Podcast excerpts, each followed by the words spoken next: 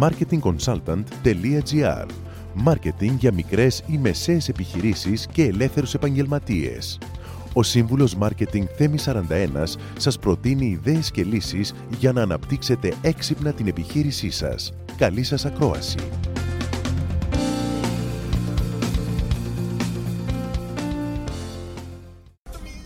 Πολλές φορές χρειάζεται να μιλήσουμε μπροστά σε κοινό και χρειάζεται να τους πείσουμε, ειδικά στην επιχειρηματικότητα, είτε έχουμε έναν πελάτη απέναντί μας, είτε έχουμε συνεργάτες, είτε έχουμε προμηθευτές, είτε οποιοδήποτε άλλο κοινό που έχει σχέση με την επιχείρησή μας.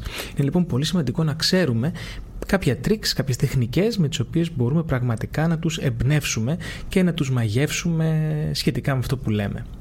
Είναι σημαντικό λοιπόν, σαν πρώτη συμβουλή που σας δίνω, να περιορίζετε το θέμα σας. Όσο πιο συγκεκριμένοι είστε σε αυτό το οποίο θέλετε να πείτε, τόσο πιο πετυχημένοι θα είστε. Για ποιο λόγο? Γιατί καθημερινά βομβαρδιζόμαστε από πολλές και διαφορετικές πληροφορίες. Άρα λοιπόν είμαστε κουρασμένοι και έχουμε μπουχτίσει από τον όγκο των πληροφοριών. Άρα μπορούμε να απορροφήσουμε μόνο τα βασικά στοιχεία από κάθε ομιλία. Πρέπει η εικόνα σας να διανθιστεί με εικόνες και παραδείγματα. Όσο περισσότερο εξανθρωπίζετε το θέμα σας, τόσο μεγαλύτερη αποδοχή θα έχει. Προσωποποιήστε λοιπόν το θέμα χρησιμοποιώντας όσο περισσότερες φορές μπορείτε τα κύρια ονόματα των ανθρώπων που συμμετέχουν σε αυτό το οποίο λέτε. Έχετε παρατηρήσει πολλές φορές πολιτές οι οποίοι ξεκινούν τη φράση τους λέγοντας το δικό σας όνομα. Για ποιο λόγο? Προσωποποίηση. Πρέπει να είστε συγκεκριμένοι. Όσες περισσότερες πληροφορίες και λεπτομέρειες έχετε για το θέμα σας, τόσο πιο πιστικοί θα γίνετε. Αν χρησιμοποιήσετε και διαλόγους, καθώς εξηγείτε αυτό το οποίο θέλετε να παρουσιάσετε, θα μπορέσετε να ταυτιστείτε περισσότερο με το κοινό σας. Το μαγικό τρίκ εδώ είναι να κάνετε τους ακροατές σας να δουν αυτό το οποίο διηγείστε. Σαφώς βέβαια πρέπει να διαλέξετε θέματα ή τον τρόπο που θα εξηγήσετε αυτό που θέλετε, αλλά πρέπει να σας ενθουσιάζει αυτό. Αν δεν, θα σας, αν δεν σας ενθουσιάζει, αν δεν έχει πάθος αυτό το οποίο λέτε, έχετε χάσει τη μισή από την επιτυχία σας.